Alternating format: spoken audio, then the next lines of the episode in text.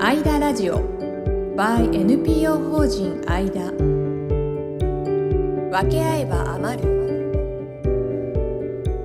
この番組は社会の貧困や若者の自立に焦点を当てて活動する NPO 法人アイダがお送りする世の中の社会貢献を支援するラジオ番組です自立援助ホーム中高生の学習支援子ども食堂を運営する NPO 法人アイダがお送りいたします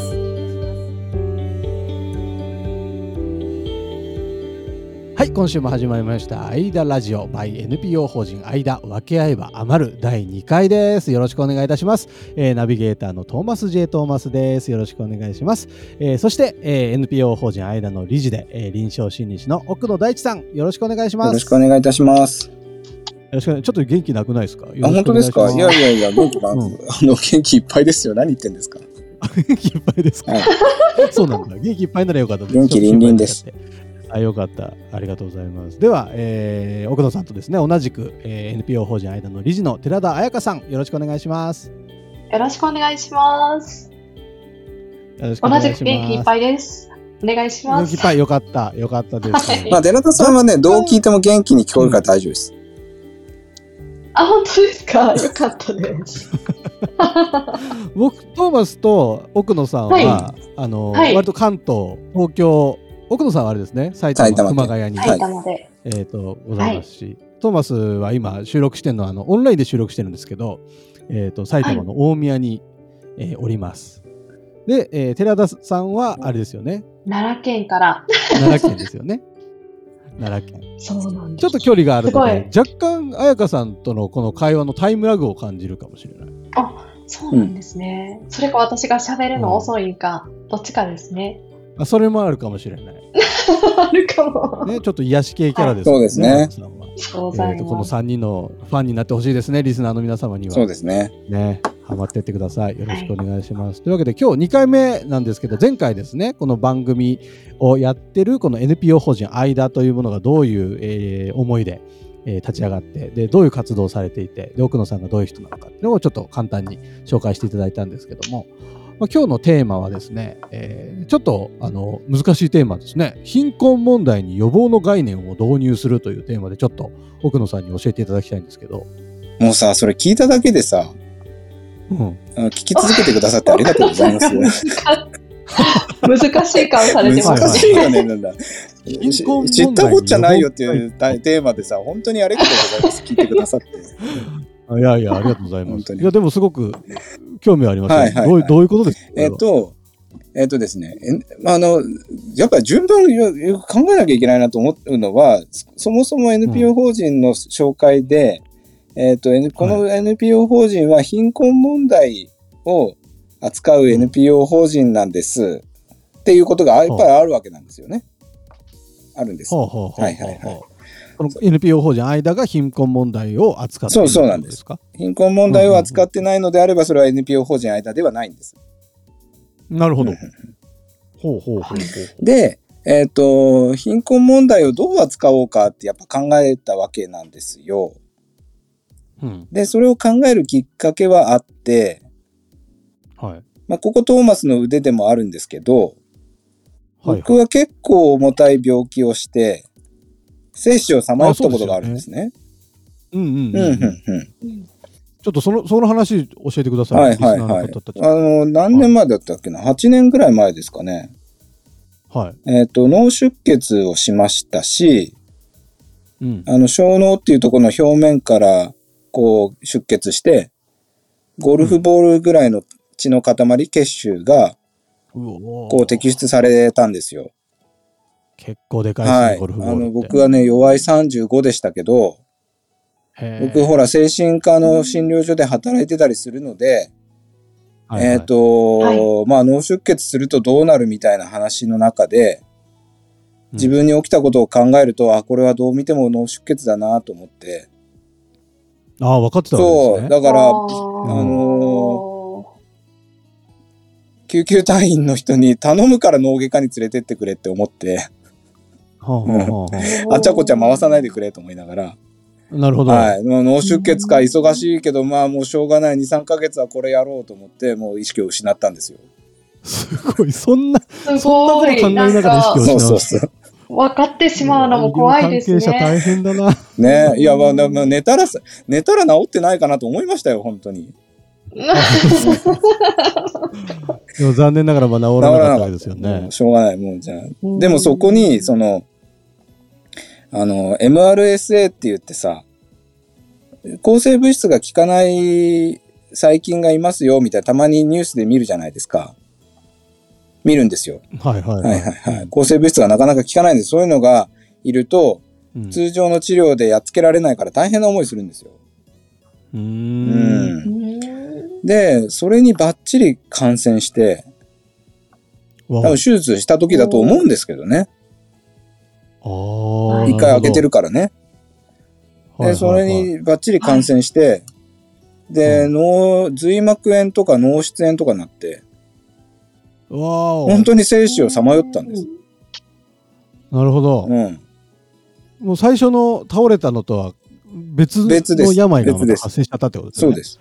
はあ。大体大変抗生物質が効かない、あのーはい細菌なんてさ、うん抗生物質があるところにしかいないんですよ。んだからどういう病院でかかったに決まってんです。ことはあはあはあうん抗生物質があるところには抗生物質で負けちゃう細菌はいないからそうそうそう。そこに抗生物質のい効かない細菌がいるそとうそうそうなんですよ。だから、そんじょそこらの、そこら辺に抗生物質に効かない細菌なんかいないんですよ。あそういうもんなんそだうそうそへう。ー病院の抗生物質があるところには抗生物質がえ効かない細菌がある。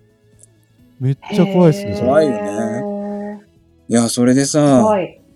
1ヶ月半意識が戻らないし、うん戻りたくもないんだよね。はいはいだっておむつ使ってもらってたんですよ、僕。 おうおうおもううトトイレ自分で行けないし。それはそうですよねね。ずっと意識ないのなまあ、ずっとじゃないけど、はあうん。いや、ずっと、まあ、まあ、基本的にはないね。意識っていうのはやっぱり、あの、記憶とか連続してないと意識とは言わないので、なるほど、うん。あの、反応はしてたらしいですよ。あの、嫁さんがが、どうしてもお金が必要だってなって、キャッシュカードの暗証番号はって聞いたら正しいやつを教えたらしいです。あでもそれは記憶にはないんですかないすごい問題は嫁さんじゃない人が聞いてても教えてたかどうかですよね、このボンクラが。そこは でもさすがにね判断できるんじゃないですかねあの、本当に、あの、脳とかね、脊椎とか、せあの、うんうん中枢神経系って言うんですけど、そこの病気になった人に、ここどこだかわかりますかっていう質問するんですよ。それは検討式っていうものを聞くわけなんですけど、でうん、正常であれば、トーマスだったらここは埼玉県の大宮市の自分の自宅の中ですって言うでしょうし、僕のその時の正解は、川崎市立川崎病院の12階っていうのが正解だったんですよ。うんうんうん は いところが僕にその質問をして僕は何て言ったかというと、ヨーロッパに向かう飛行機の上って言ったんです。へーもしく は、あの、ニースに向かう地中海の船船の上って言ったんですって。うん全然覚えてないけど。へすーごいとあ、ころこにいのましたね人行っちゃったって思ったらしいです。あの、看護師さんが。行っちゃってるよね。ね行っちゃいましたねはい。でそこの場所は奥野さんにとってどういう場所だったんですかその船の上だったりとかいや、知りません。特に別 に縁もゆかりもない覚えてない、名前覚えてないかへら。え不思議うん。これなんか今だからこんな軽く喋れますけどねね、よく喋れ当時はますそれどこよろじね。ゃないわけもうでもね本当、8年経って完全に良くなった。あよかった本当に。まあ、でも、それでもって、えっと、その時、僕の嫁さんが第一子を妊娠して4ヶ月目だったんです。うんうん僕がぶっ倒れたのが。うおーまたすごいタイミングすでしたねごいタイミングでしょ奥様も大変だうんで、えっと、貧困問題に近づいていくんですけど、あこっから、はい。で、どうぞそどうこぞで僕が、何かあった時のために貯金しときなさいよってやっぱみんな言われるじゃないですか。うんうんで、は何いかあったんだから今は使わなければ何のための貯金だっつって全部使ったんです。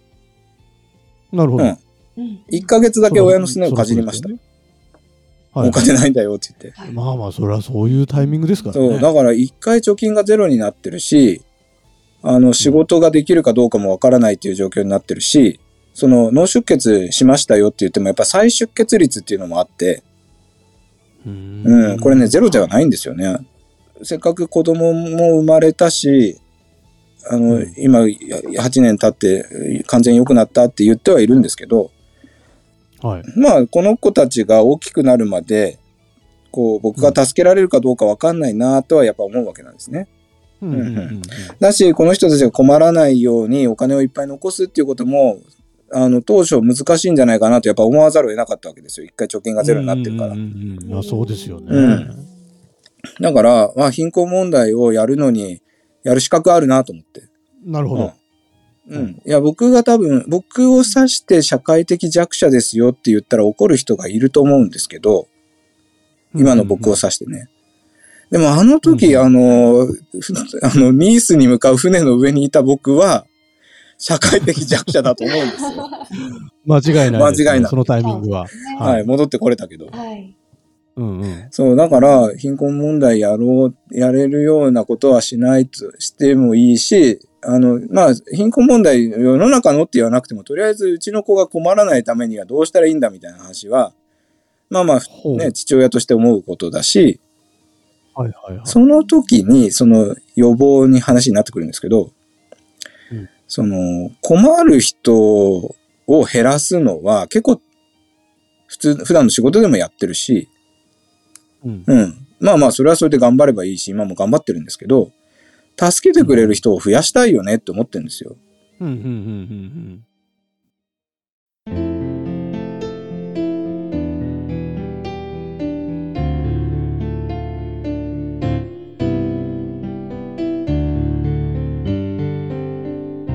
アイダラジオ by NPO 法人アイダここからは奥野さんによりますゲストインタビューのコーナーです。先週から引き続き NPO 法人メイクハッピーの理事長、鹿児島に登場いただきます。これまでの活動についてお話しいただきました。うちのあの NPO が2004年に動き出して、うんうん。で2005年に砂漠の木を植え始めたんですよね。そうですよね。その写真見たことある。で2005年から木を植え始めているんですけどもだから発足当初から木を植え始めているので、はいはいはい。あの任意団体の時から。えでえ。 NPO になったのが2010年かうんうんうん。うん。あ、じゃあよ4年にやり始めて、その時は任意団体で、で、そうで NPO すになって、ね NGO ですいわゆる NGO になってね。それこそアフガニスタンの、うんえー物資アフガニスタンのストリートチルデランの子供たちに物資を持ってったりとかうんうん。っていう支援をやったりすごい。もはいしてましたし、はいはい。うん、その、まあしょか海外での植林は、毎年継続的にやってるんですか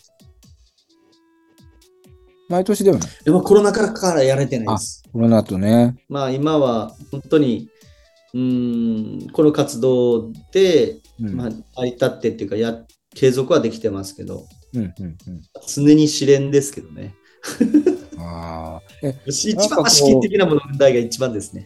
あれまあ、それは本当そうですよね。まあ、問題っていうか、うん。いや、その水災とかが起きると駆けつけるわけじゃないですか。はいはい駆けつけるぞっていうのを決めるのは鹿児島なんですかえーっと、そうですね。まあそうなんですけど、今、今は、今の体制は、えーボランティアで、あのーリーダーをやってくれてる、普通、まあ、普段はサラリーマンやってるリーダーがいて、うん。でまあ、リーダーと相談ですね。うんうんうん。行く、行かないって言って、出れるっていう。まあ、うんとりあえずそのリーダーはサラリーマンなので、週末しか行けないので、はい。で、まあ、ちょっと気になるよね、行こうかって言って行きます。で、ご縁ができて、実際に入れる、支援に入れる場所が見つかったら、まあ、その週末に行くか、ボランティアを募集して、常時いてくれるボランティアがいてくれれば、活動継続できるみたいな。うんうん。だからもう活動が毎日できなければ、週末行って支援をさせていただく、まあ、できる範囲でやってるって感じですね。えなんかあの、その時に、いやいや、他の活動もいっぱいあるのに、それに寄っちゃって申し訳ないんだけど、いや例えばさ、その、危険さが多少伴ったり、うんあとその物資があるないとか、装備があるないとか、まあやっぱ危険さにも関わってくるし、あるわけじゃないですか。はい、はい。そういうのこう、一旦心配しなくていいんですか行く行かないを決めるときに。えーっとですね、まあ、実際それを、まあ、心配してたらいけないんですよ。まあそうですよね。支援の場合、あの災害支援の場合。うん。だし、まあ危険だなと思ったら行かないときだ、行あそうです。かないこともうが正解なことだっていっぱいありますよね。あのーとりあえず災害で自分が生きていけるための最低限のものは積んで、はい。まあ、食べ物とか寝袋っていうか車で寝れるぐらいのものは積んでうん。いあの本当に初動の時にはそうやって行ったりはしますけど基本は今の災害は地震とか大規模な地震じゃない限りはそこの被災地域以外は動いてるので社うん会が、うんうんなので連絡と状況は見えるんですよね、うんうんうんうんなのでまあいくら初動だったとしてもうんあここまで持っていったらいいなぐらいわかるので、うんまあ、それで向かうって感じですね